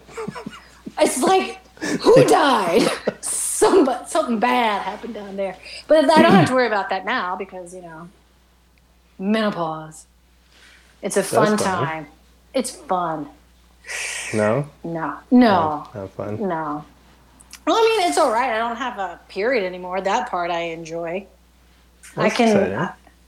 Yeah, yeah. Well, oh yeah. Uh, It's a good. I mean, it's a good time to have a dried up uterus right now, because it's it's a scary world out there. It's not good down here. So I, I was talking about this with a friend recently, and uh, just with like all of the um, very opinionated freedom fighters out there as of late, let's call them. And we both came to the conclusion that we don't wish ill will upon people at all, and we don't wish ill will towards them at all. But, you know, couldn't they just get raptured? They're doing such a good job. They're doing the Lord's work. Could could the Lord just Ugh. like you know give them the treat that they're expecting and just make them poof to whatever next level there is, and then leave the rest of us heathens down here to deal with our debauchery and being degenerates and all of that. And uh, It you know, just. It's insane. I mean, my thing is like, why do you why do you care? What what do you care? It doesn't affect you know. If you if you don't agree with abortion, then just don't have one. But I mean, I don't. I, I just I just don't. I cannot wrap my brain about why you care so much about. And it's it's not that. It's not even about that. It's all about control and power. Yeah, control, power, marginalizing. If only we could find a way to like harness the power of male butthurt, that would be like the most renewable resource. I'm sorry, male possible. what? Butthurt? Yeah, male butthurt. Because like a lot of all this bad shit is driven by like you know egotistical males that think they're very powerful and have been upset about something and it causes this butthurt that makes them hmm. react in such a negative way to like you know lash out at that thing that upset them so much like you know allowing someone autonomy over their body like what an awful Well, idea it's just it's just it's just all about money. Until you take the money out of politics, politics will always be about money. There's just there's just no way around it. well not even the money part of it i think like But it is kind of a money part because they all have special interests, and what they're the only thing they're doing is trying to drive the price of whatever they have their toe in. Um, but they do it for the people no. Hard, hardly any politicians do it for the people. On either Yeah. side, I'm saying both sides are just as guilty. Oh, all As of them the are terrible. like, we're, we're not immune to this kind of shit in Canada either. And um, when we had our I last mean, yeah, election, people like crap on the U.S., but the UK Parliament, they're watching porn in there. good for Did you them. see that over in the UK? All these guys are getting caught watching porn when they're in Parliament. I think that's what I heard. Well, I, think okay, I so like, I've worked in IT for a long time, and before I became a I could be wrong. shell- Don't quote me on that. The internet, don't come for me. I, I, I swear to God, I read a headline. It's too bad they're already going to dox you for it. Like you know, the male butthurt has been alerted to your. That's you. You said that, man. I. I don't know to do. I was just, I was just over here talking about green shit. Um, green poop. When when I used to work in IT and we used to like monitor like traffic and stuff, there's an alarming amount of pornography that gets consumed during the workday in like almost all places. Like it's um So, places that know that you can see what's on their computer screen, folks are still watching porn. oh yeah. That's bonkers. And then people find ways around it. So it's like I used to work in healthcare, and so we blocked all the porno and like public portals and stuff like that because you know you don't need a bunch of people jerking off at public kiosks in the middle of the night because they need to like get off. And um, there was this very tenacious old man in a, a northern part of British Columbia who discovered he can no longer get his pornography to like jerk off in the middle of the night at the public internet kiosk near the nurses station, which also disturbed the nurses, obviously. Um, so he was upset about that until he discovered a loophole in Bing.com. So maybe it's fixed by now. This was a few years back, but if you go to Bing.com and search porno stuff, and you see the little video thumbnails, he'd hover over the video thumbnail and it would show like a little preview of it that would come through. so this this this old man was jerking off to like five second previews. I can't. I can't even wrap my brain around that. like that's some Can you imagine back in the day, you know, when they had like the little peep show things? Like let's let's let's get let's take let's at least take it back to film a little bit. Yeah. You know, you had the like little nickel slot things, and you had like. eh.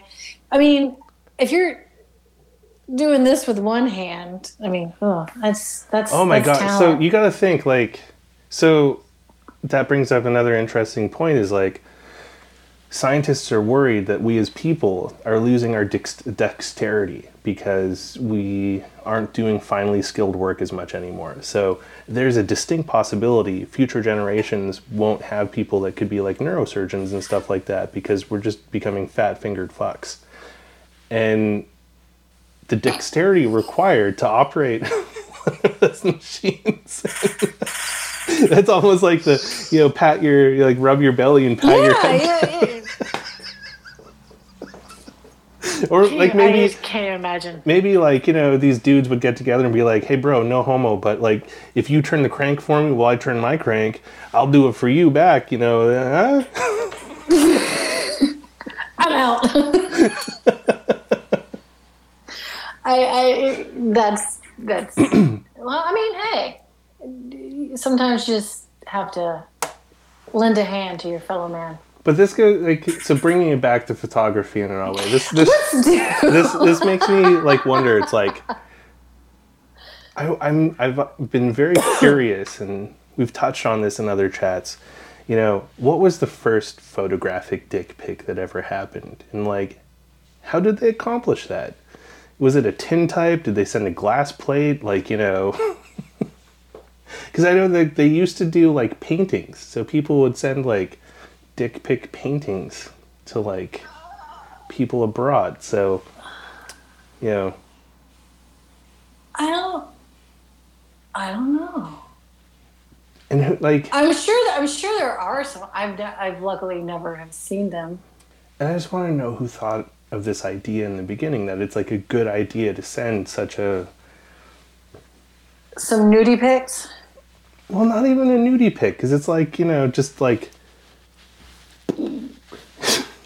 Just I don't know, but no one wants to see that. I don't know. Nobody wants to. It's- well, I guess jarring. some people do want to see that. I, I, I have one and I don't even really want to see that. Like, you know, the best of times. So it's like, man, I don't get the appeal. But um, you ever do any selfies with your Hasselblad? Uh, I've done self portraits. I don't know if I've done a selfie in the true sense of a selfie. I mean, I did post that. I have the one picture of like myself one. in the mirror in the maus- in the bathroom in the mausoleum. Uh, I guess that technically is a selfie. Um, but I think the only actual self portraits I've done is I've done someone uh, the four in four by five we had to do a self portrait and um, and you know what? I wasn't smart enough to be like oh I could do this in a mirror. No I set the thing up and just you know like had the long cord and went around the camera sat in the chair you know clicked it got back up you know did the whole I wasn't smart enough to be like you could have just done that in the mirror fool. I didn't even think about that. I never Well- even thought about that until I got on Instagram. I'm like oh they're, they're taking pictures in the mirror. Oh, that's interesting. so you'd been shooting for decades before that even became an Oh idea. yeah, I didn't even know the whole film thing. What on Instagram was a thing until the pandemic. I had no clue. I mean, I, I knew what Instagram was. Obviously, I have an I had Instagram, my like my personal Instagram account, but I didn't I didn't know people were like shooting film. I was like, they still make film. I should get in on this. I'm like, people are posting film pictures. I've got.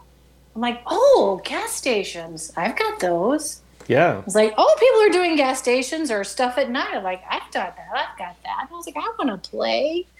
So I got, you know, I plugged the scanner back in and started doing some stuff. And I was like, okay, that's en- that's enough cars.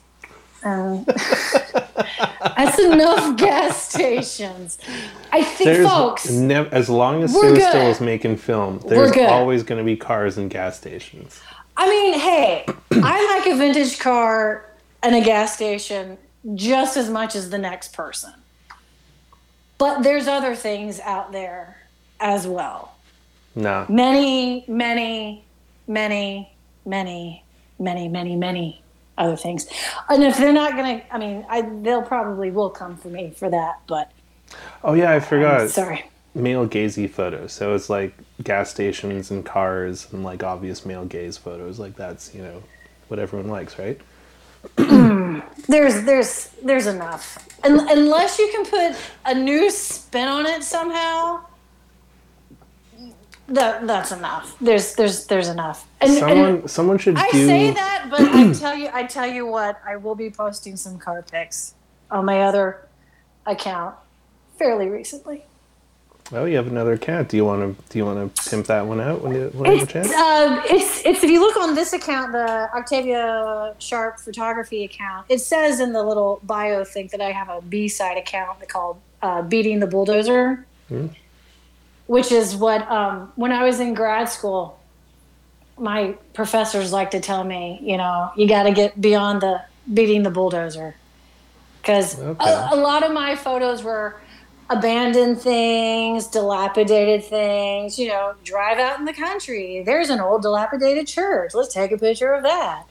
There's this old, you know, pharmacy or gas station or a weird vintage rusty car. Yeah, all that stuff that you know, is eventually one day a bulldozer is going to come in and tear it down. So they were Yeah. always like, "Oh, you're beating the bulldozer," and they used to make fun of me all the time. So, Well, that's mean of them.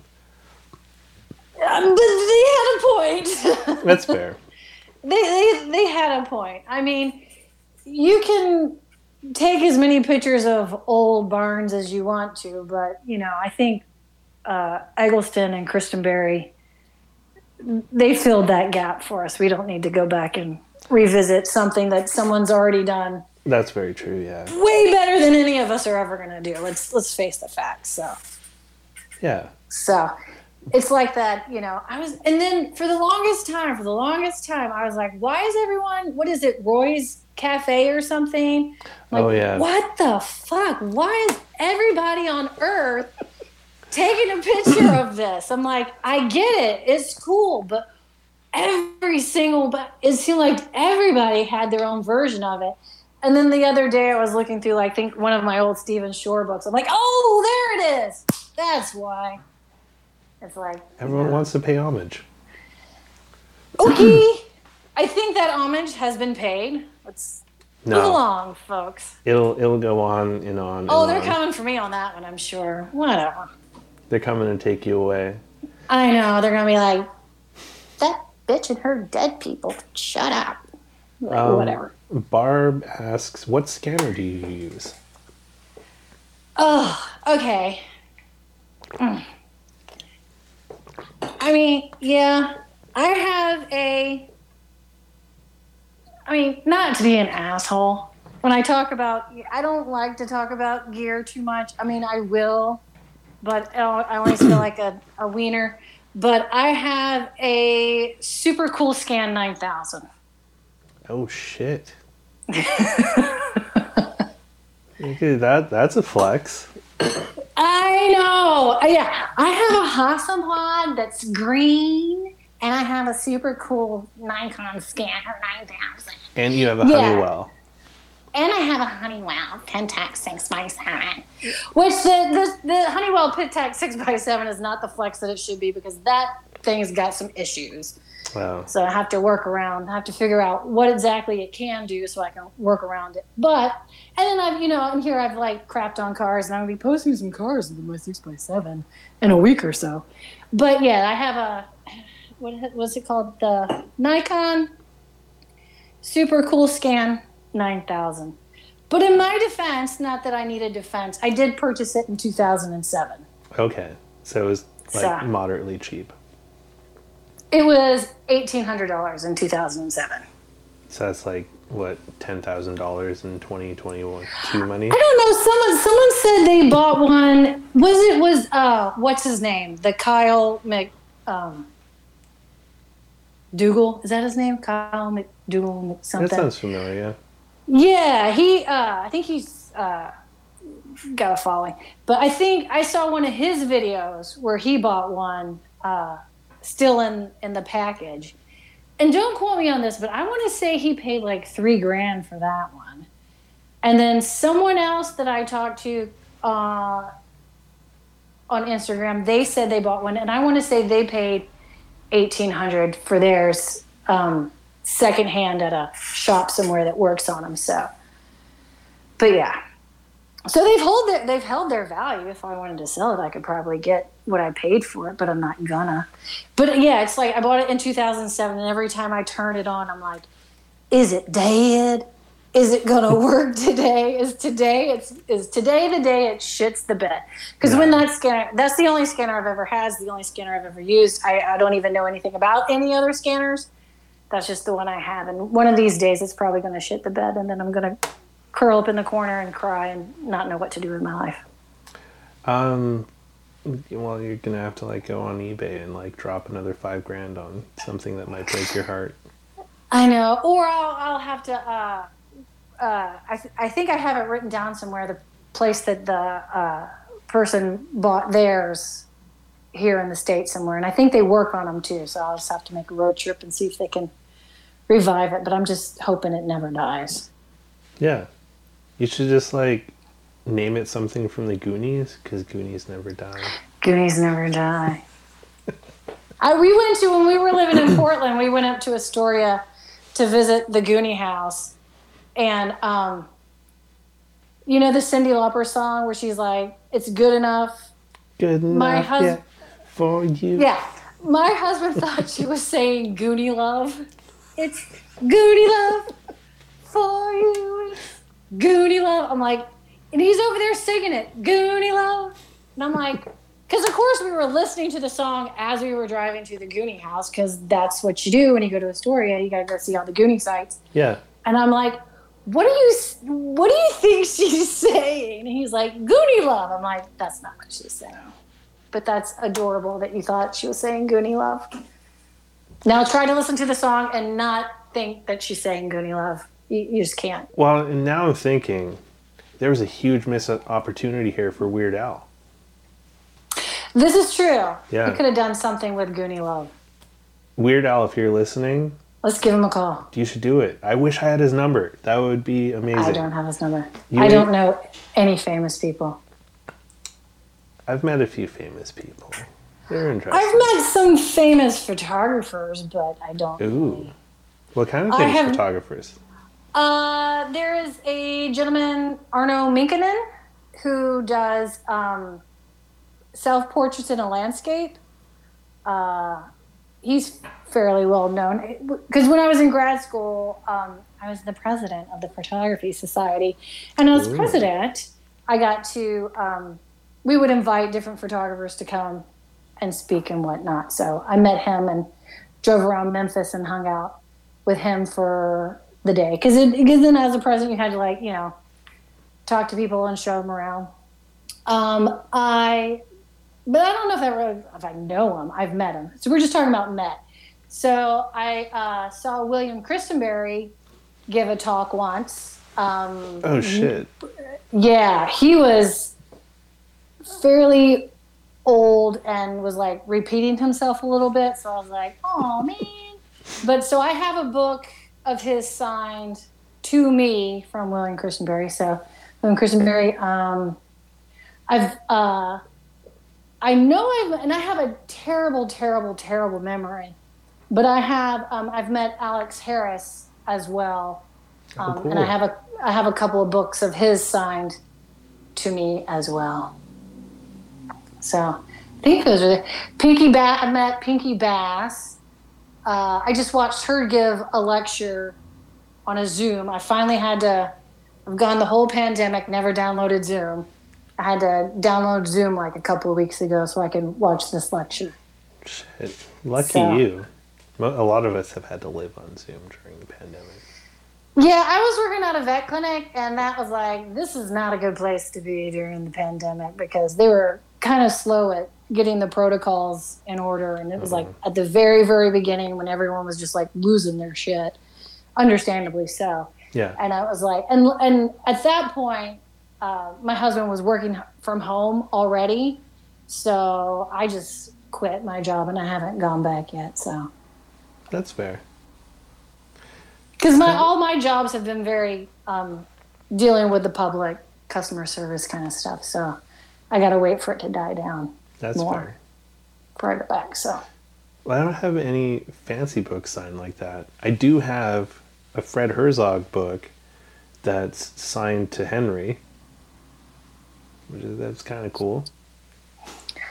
I have uh, I have three signed Eggleston books, not to anybody, just his signature. I've never met Eggleston. I've tried stalking him a few times when I lived in Memphis, Okay. Um, but harmless stalking, harmless. I mean, it's, like, not my. Is, is it stalking if his house is on the way to the grocery store? I mean, it depends on how long you linger around his house on your I mean, way I to could and have from. I could have gone the fast way. I could have gone to a different grocery store, but I would go to this one particular grocery store so I could specifically drive past his house, or at least what I was told was his house. I think as long as you didn't fog the glass of his like windows with your breath, I did. not No, he's. I'm pretty sure there's guns in there. I'm not going to do that. That's yes, I forget that about America. So it's like one Yeah. time when I was in Denton, I ended up verbally. Oh, there's there's guns there. Oh, there's lots of guns there. There's I saw Jason Lee at a music festival. I was like, there he is. He gave me an interesting shoulder up in Tulsa once. Cool. He's a neat guy. Is he? I, he seems like an interesting person. I've never met him. I did have a brief conversation with his wife because I was like, I really liked her dress, and so I talked about her her dress for a hot second, and then Oh, I nice. skedaddled out of there. She's really sweet.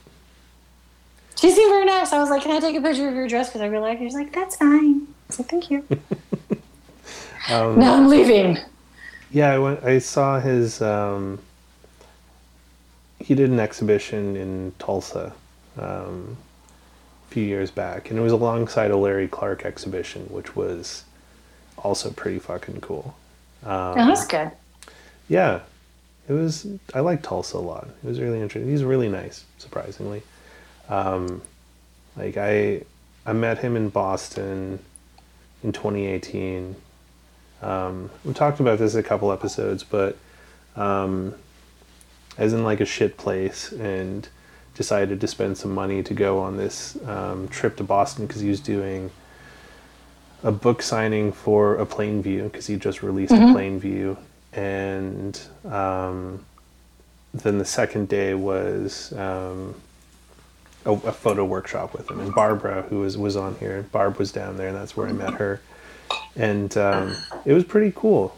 Then I, I immediately panicked though after buying the ticket, being like, "What if he's an asshole and it like completely ruins um, how I feel about his work?" Because he's like a big inspiration for for my own stuff, and uh, I almost like canceled because I was like, "No, I would never meet your heroes," kind of thing. And uh, yeah, he turned out. That's a true statement. Yeah, it is. But you know, with with Jason Lee, he was actually a really cool hero to meet, and uh, you know, he's he's an interesting cat. Um, yeah, kind of kooky guy. But I met his friend Armand, who uh, owns the Denton Camera Exchange in Denton, on that Boston trip, and uh, Armand and I have become good pals. Um, I love that guy so much, and. Uh, spent a couple Polacons with him. there was one where I stayed with him, and uh, he was talking about like concealed carry, and uh, I didn't really think much of it. And then we got to his place, and I was like, you know, sitting on my bed in the living room, and he walks in the living room. He's like, check this out, and he like walks in like this. And he's got an AR-15 in one hand and an AK-47 in the other, and he looks like some fucking Lord of War or something. And I was just like, "Holy shit, man!" He's like, "Yeah, these are just a couple of them." I'm like, "Fuck, I'm in Texas, that's for sure."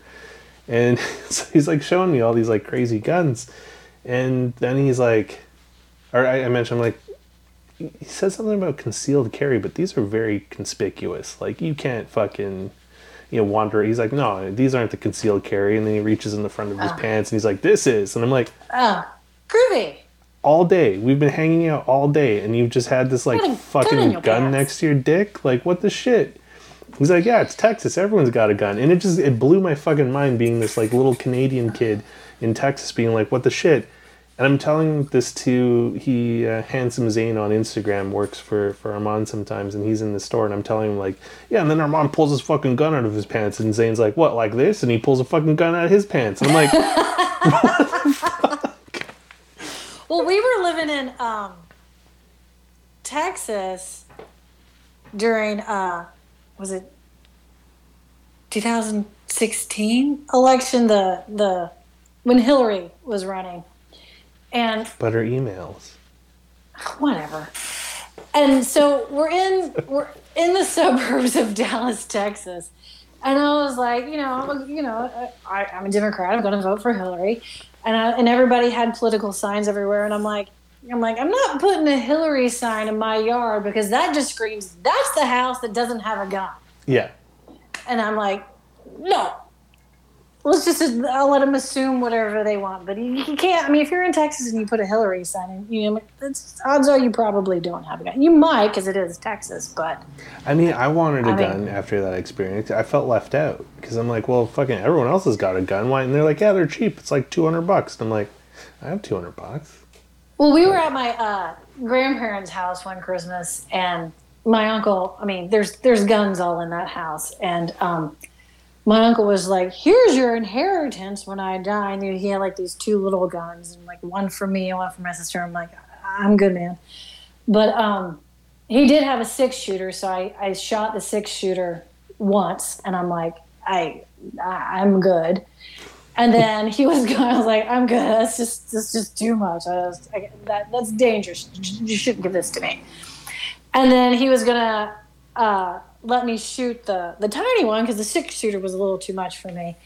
And he like he it was loaded, and he handed it to me, and I'm pretty sure he took the safety off. And when he handed it to me, I dropped it, and it and it, when it hit the ground, it was like pointed at my foot. Luckily, it didn't go off, and I was like, "I'm out." Well, the minute he handed me the six shooter, my mom and my husband ran in the house, and they were like peeking through the window, like, "He gave that one a gun? Oh my god, we're all gonna die!" and then, so yeah, I shot. And then when he handed me the small the small pistol thing and I dropped it on the ground, loaded at my foot. I didn't even pick it up. I just like, I'm done. I'm going inside. I, this, I will never. But isn't that your God given bad. right through the First Amendment that you like everyone has a gun there? Like it's like protected, right? Well, and I mean, I have nothing against people having guns because when the government comes for us, some of us need to have some guns. That's fair. Yeah, I mean, yeah, some of us should probably have guns, but um, I shouldn't have one because, well, you shouldn't ever give a gun, a loaded gun, to someone who has never gone to a gun safety course. That's Obviously. fair. I mean, that's Obviously. that's a good tip. So, you know, a couple of big takeaways from our, our chat so far. Um, if you eat a whole box of fruity pebbles, Yes. you're gonna have weird poop. And don't hand me a gun. and don't hand anyone who hasn't taken gun safety a gun. So, Well, know, and I mean, and some comedian was like, yeah, when they wrote that, the guns were like, yeah, not like keek, keek, keek, Yeah. You know, it took you a good, what, minute to two minutes to reload from the one single buckshot or something. It wasn't like 20 rounds in a second, so. yeah. I mean, like if if we still had muskets, school shootings would be very anticlimactic. I mean, yeah.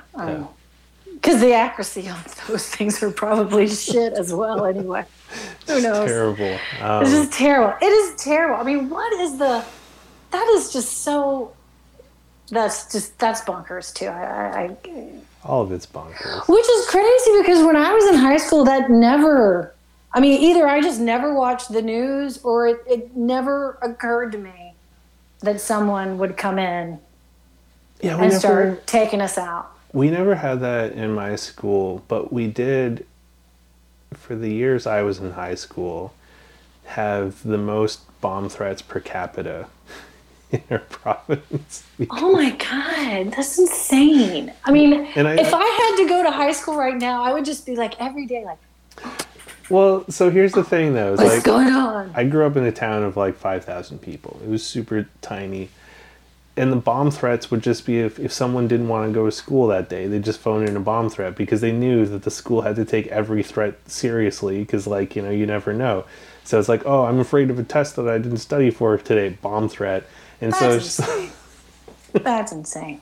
well, like, and then like when all the shootings became so rampant in the last like ten years or so, it seems. I was like, okay, well, I'm not in school anymore, so I, I guess I'm okay there. And I don't go to malls or big festivals or big music festivals. But then there, when we were living in Texas, someone like opened fire at a garlic festival. I was like, really? You can't even go to a garlic festival safely anymore? What has happened? maybe he was a vampire. And he was just I like really know. upset about it. It's just like, you know, like, this garlic offends me. Garlic festival? Like, I kind of like, I, folks. I come wonder on. if if like art, more artistic things were funded, if there'd be like a reduction in, in violent stuff, because you know maybe kids need more outlets for things. Um, yeah, more I mean, that's a con- that's a complex more subject. more because- photography adventures for kids. You know, I mean, because you hear the news and they're like, well, this had a history of mental illness. Like, you think. I mean, You think. all of us do You though. think. Like we all deal with that kind of shit, and um, that's I mean, that that's a broader conversation where it's just like you know across the board, like you know all of our countries and, and all of our people need to do a better job at like you know actually being able to have candid and frank conversations about mental health and actually address it for what it is and not just be like this is a crisis and that's the maximum it gets out of it like Let, less finger pointing as to who writes and who's wrong, and more hugs. I mean, Yeah. just it's just too much of I'm right and you're wrong, and we need to go back to hugs and Well, taking care of each and- other. I mean, as long as bad shit's happening, no one's right. Like that's, you know, it's it's all just a shit show. And I mean, we It's we live in in a world now that also has become a lot more disconnected from itself. Like, you know, you probably remember this more than me because like I'm like still somewhat young, but. I do remember when I was younger, there was like more community Hey, is, are stuff. you implying I'm not somewhat young? I mean, like you know, compared I know, I know, yeah, I know. It's like I'm, I'm I- not I'm- saying I'm you could be my shit. mom, but like you know, How old are you? I'm um, 41. Okay, yeah, yeah, yeah, yeah. Which is weird. So I, I started working at Hewlett Packard Enterprise recently, and I met a dude in the office yesterday who is celebrating his 44th year in the company, which Holy Toledo! made me have some feels because I was like, fuck, you've been like in this job longer than I've been alive? That's fucking weird. like this. That is weird. There's a lot of yeah, a lot of people don't do that anymore. What people used to back in the day, they would stay at a company for so long because you'd get a, at the end of you know your 30, 40 years, you got a pension. But there's very few companies that do that now. so you can work someplace. Like if you if you start working someplace now, and work there for thirty years. There's no there's no pension waiting for you at the end of it. Well, and I mean, like, like you used to get the gold watch and things like that. And my friend Alex, who is a huge Polaroid fanatic, she sent me this funny text last night of something she found on eBay, and it was a Polaroid one step that had a placard put on it that said, "Thank you for your years of service, Polaroid Corporation."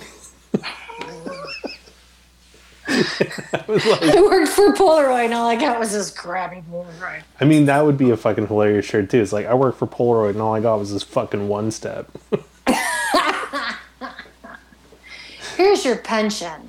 exactly. Yeah. Good luck finding film for it, but you'll be okay.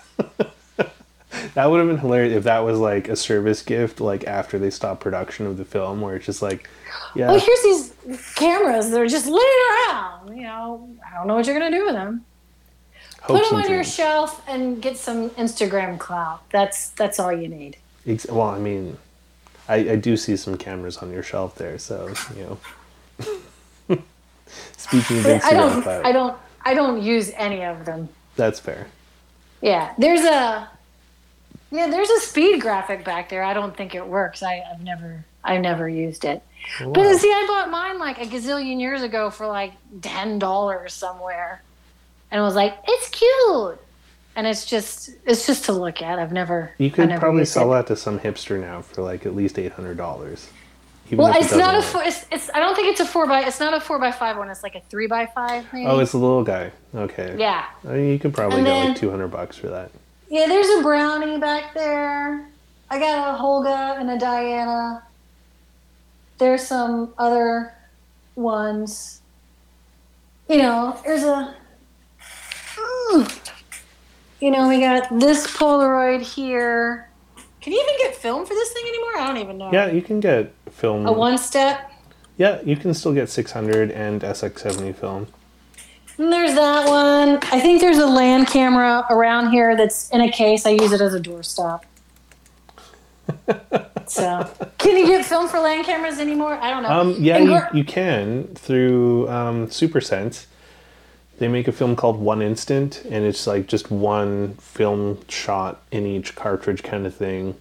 It's very expensive because it's a bespoke and handmade film in Austria where people wear night vision glasses and go into these dark Whatever. rooms and you know wait you're but you're ruining it. it's like it's an artisanal film like you know organic um, free range Free range. That's so cool. yeah exactly yeah, the, um, yeah. When I was in grad school, they still made the Polaroid uh, land camera apart. film peel apart that came with a negative. Yeah, the Type 55. And Yeah, that so I have- happened because um, Ansel Adams, he was like, this Polaroid shit's kind of cool, but it's not real unless you have a negative. So, like, you know, this is bullshit. Oh. And so Dr. Land was like, okay, well, we've upset Ansel Adams, so we better unfuck that situation. And uh, they made Type 55, and that appeased Papa Ansel. Do they still? They don't. Do they even make that anymore? Oh, they stopped making that a long, long time ago. Oh, really? It's a super coveted film by hipsters. But there are some dudes in I don't know, New Hampshire or Massachusetts, like around that, you know, Chowda area, um, that they're called New 55, and they're making um, new films that, that are similar to that, where you get a negative and it's like, um, it's the four by five peel apart. So it's like always been a single shot for those ones. Oh, okay. Yeah. Yeah, I think that's the only. I think that's. I mean, as far as cameras and flexing, I'm trying to think. I mean, other than the um, the actual ones that I've used or still use, there's just like all the other ones are just they're just for fun, you know. Because you know, back in the day, you could like go to a yard sale or an estate sale, and get them for like five dollars here and there. Yeah. I mean, I've had I, I've had times where I've had like way way too many, and I've had yard sales or, you know, I, I think I had a yard sale once when we were moving from Texas, and I put like all the ones I, I weeded some out. I'm like, okay, well this one, all the ones that like actually would take 120 film or 620, those I kept, and then a lot of them I just got rid of. And I think I was um, having a yard sale and I had them all in a box, and some young girl came up and she was so excited and she was eyeballing them. She was like, How much do you want from them? I'm like, Just take them. I don't care. Aw. I'm like, you know, I bought them for like $2 here, You $5 there. Oh, she was like so super excited. I was like, If you're going to get that excited, I'm just going to give them to you. yeah, 'cause she's gonna And eBay then- that shit and make like rent money off of it. And then um, I had um, a friend of mine came over when I was like clearing out some stuff in Texas, and I gave her a bunch of old film type cameras. I was just like, just take it. I mean, I'm not gonna. And at the time, I'm like, you're never, you're never gonna find film for any of this. And I'm like, oh, oh, 2017 was like peak. I was like giving these things away during peak. I was like, whatever. What can you do? That's hilarious. Eh. it's fun. They were fun. I got rid of photo books. I got rid of all sorts of crazy stuff. I kept the good photo books. There's, you know, That's the- fair. the You got good you got to keep you know, the good ones. you know, the signed Eggleston ones. Those, those I have. Yeah, you know those are. Yeah, yeah. They're in a. Oh, this is like it's, it's hysterical. It it drives me nuts. People have their. I was watching a video the other day, and some girl had her Pentax six x seven sitting on a shelf. About and this was this isn't a photo channel. She's not even a film photographer, really. I mean, I think she dabbled in it at some point, but she it's like a completely different kind of. Um, they lived in a van or something Okay. and um, and now and then they were in Hawaii and they were setting up their little room and you know they're setting up their little kitchen and she has it like sitting above the stove and and like every time she sits there Oh my god. and makes soup and I could just see it the the the moisture wafting up to her like Pentax six by oh. seven just sitting on the shelf open in open air making soup. I'm like, that's I know people are souping film, but that's not how you do it. You don't soup the Please don't- camera. Don't. You don't do soup the camera. I was just like, oh, or anytime someone has a video, I mean, at least put it in a covered glass cabinet or something, not just sitting on the shelf. I just, I just go dust, so much dust. I I Why- like here's a pro tip if you don't like dust. I don't know if most people know that every toilet comes with a storage compartment. If you lift the back door off of the toilet, there's this really cool little cubby hole and you put your cameras in there and the water keeps the dust out of them. It protects them. it's just like, you know, it's it's for safekeeping. Only put I your mean- most precious items in there. My Hasselblad Don't stays. My Hasselblad has its own little wrapped, wrap little quilty blanket wrap. I wrap it up in this little. It was this this one camera company had or you know I think it's made really for digital cameras. Like if you want to carry your big Lindsay digital thing Yeah. around your neck. Oh, the loosey goosey camera around the neck. I just it gives me hives. Um, just swinging it around like it's a purse. I just can't handle it. Um, so they had they they made this contraption. It's like a quilted blanket. It looks like a puffer jacket for your camera, and you can like fold it. That you can roll it down and clip it, and you can walk around with your camera around your neck, but it's in a like a protective blanket, so to speak. So my camera is in the protective blanket in in my film bag that is then put away far far away from anything else. So I mean, she's wrapped up like a baby. Oh my god. And You, you'd hate The only time What's the that? only time the lens cap comes off is to shoot, and then the land caps goes back on. She goes back in her blanket. She goes back in her camera bag, and she just sits there all snuggled, nice and nice and away. You- You'd hate how I carry my cameras around then. I just throw them in like Ah. it's a regular old OGIO backpack that I use for like work and my laptop and stuff. And I just I throw I throw a bunch of cameras in there and they just all raw dog each other in the fucking like No! main bin. oh, my heart, my heart, my heart. And when I carry my Nikon F5 round, it's usually just around this shoulder, and where I have it slung, the rivets on my jeans rub against the part of the back of it, and it's like all worn from like the rivets of my jeans. You're an awful person. Terrible.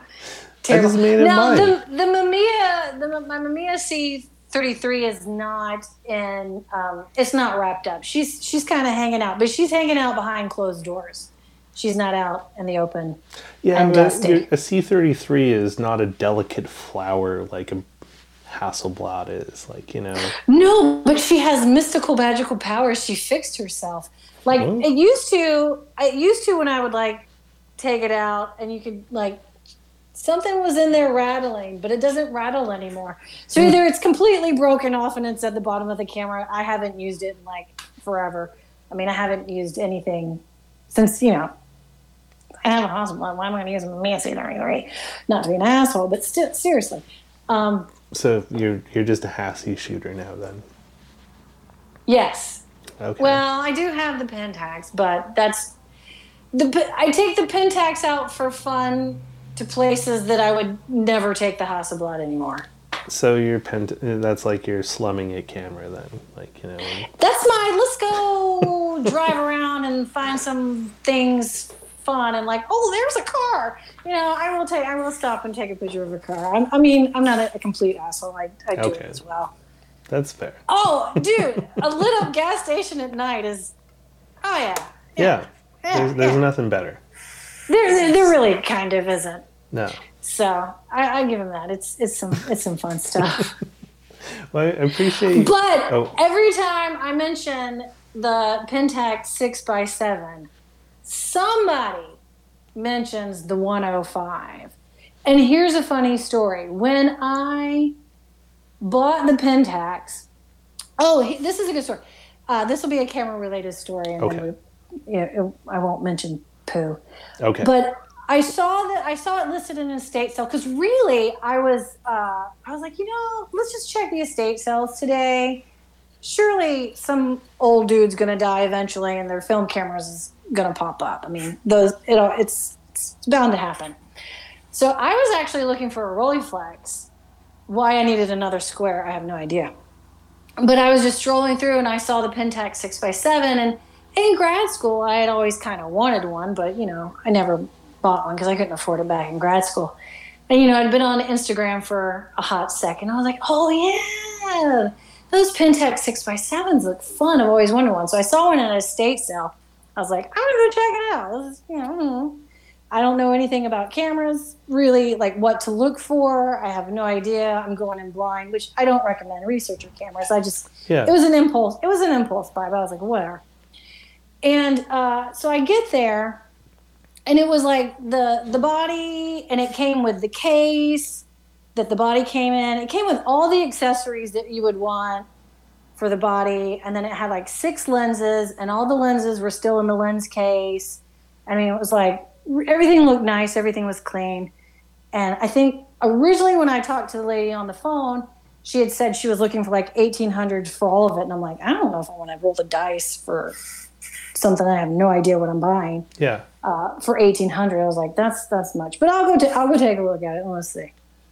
And so when I got there, what it was is her dad had worked for Honeywell, and every now and then, when they would do like an employee discount day or something, he would like get a new lens or get a this accessory, and he just kind of built this whole little collection of the body and the six lenses Holy shit. and then it and then it came it had i have this pentax notebook binder thing and it has all this information and it had the manual it had everything and everything it was in a case and everything looked clean and good and i was like i was like so how much do you want for it she was like well 13 i'm like wow man she went from 18 to 13 i didn't have to do anything And I was like, well, how about a thousand? She was like, okay. So, you know, I like, you know, I paid a thousand for everything, which I don't know if that's good or if that's bad. I don't know. That sounds like a really good deal. So, uh, and so I was looking at the the cases, and the cases said like a 35 millimeter. There was like a 55, a 75. The case said a 90, and then a 200 and a 300. And I'm like, well, this 200 and 300, never gonna. What am I gonna do with that? I don't know. But it just all came, and I and I bought it. And then like everybody, anytime I said anything about a Pentax Seven, everyone was like the 105. I was like, I don't need a 105. I don't know what you're talking about. Who cares? It's the lens is a lens. Do you know what's in the 90 case? It's a 105. Oh, wild. So the whole time I was like, I don't need a 105. I was just sitting on it anyway. But I haven't used the 105. I've used the 55. The 55 is fantastic. Well, it's not- I you've got to use the 105 at least lens. once. I'll, I'll use it at least once and then I'll ponder whether or not I want to sell it. Because I did sell, I, at- first I was like, I'm going to keep them all together because it's such a good story and blah, blah, blah, blah, blah. But I'm never going to use that fisheye lens, so I sold that to someone. So Oh, I'm never going to use it. Fish eyes are so much fun, though. They are fun and they're neat, but for what I do, I'm like, I'm never gonna. Because I don't. It's not like I go out and shoot every day and I'm just shooting all all sorts of things. I mean, I, I go out like once a month, maybe. So That's fair. I mean, I don't I don't shoot like every day or shoot a whole lot. So so I'd rather give it to someone who is really excited to get it than for it to sit in a box in my basement. Because the lenses, I'm sorry, they're in the basement. They're in the cases in a plastic container, but when I found out that they were radioactive, I put that shit in the basement. That's fair. Like that's a good call, I think. Like you know. Yeah, I don't know how radioactive. Because you go online, they're like bananas just as radioactive. I don't know. That could be true. I and then you, you know, and then other people were like, well, don't cuddle it like a teddy bear and sleep with it, and you should be fine. So ah, What if you want to do that? I don't. Oh. I'd rather get a dog. Dogs are great. Dogs are great. I miss having a dog. I need to get a dog soon. You should do that. I do. I've had a I had a dog uh, for like 20, 20 years. Not the same dog. Mm. But I think I, I sat down and I thought about it. Well, I don't know. Maybe longer than that. I got my first dog when I was about 20. And then my last dog died in 2020. So, so it was two years ago. Oh, math. My head. So, like, for nearly 30 years, there wasn't a day that I didn't have a dog, sometimes two dogs. But now I have no dogs and I need another dog. So, They're the best. but I got to I got to wait till I can go back to work at a vet clinic and then I'll get a dog. That's fair. that Makes sense. Well, I mean, I had a really great time chatting with you. Thank you. I'm sorry we didn't talk very much about film photography. so No, but here, so that's fine because like the the idea with the the chat is more to like get to know the photographer more and like you know find out more about them as a person, and not so much like you know have a circle jerk about gear and lenses and stuff like that because like you know there's thousands of other podcasts you can go listen to that for. So, yeah. You know, now I know about Fruity Pebbles, and I would have never known that had it not been for that. It's this is stuff people really do. I'm like, I can't believe the, the 11 people are still here listening to, Inquiring minds want to know. Or or my screen is frozen. It said 11 people the whole time. I just don't know how many people. It goes up and down. I never really know where it's at, but you know, there's Yeah. the the people that listened, and then it'll get uploaded into like Spotify and Apple Podcasts and all that, and like Oh, you know, good God! ten, tens of people will listen to it there and, and also learn this. So, you know, you'll, you'll get out yes. there. But thank you for fair. hanging out with me. It was a lot Oh of no fun. problem. Thanks. Yeah. Um, I'm gonna do the outro thing now, and then next next week I'm not doing a chat. Um, I'm gonna be doing a live this Saturday for the exhibition I'm doing, and then the week after next week, um, Cactus Killer, aka Chris, other way around. I don't know. They're gonna be with us, and then the week after that, uh, Mr. Jason Lee is gonna come on, and we're gonna. Oh no doubt. Fun time. chat with him. So lots of cool stuff coming up on the chat. And if you know anyone that you want to hear more about, and or you yourself want to like come on here and spend some time talking to a stranger, hit me up in the DMs. And uh, you know, otherwise, stay safe out there. Thanks so much for hanging with me. Oh, thanks for having me. Okay, have a great day. You too. Or, night. Oh my god. Oh yeah, I'm going to bed. All right, take care. All right, bye.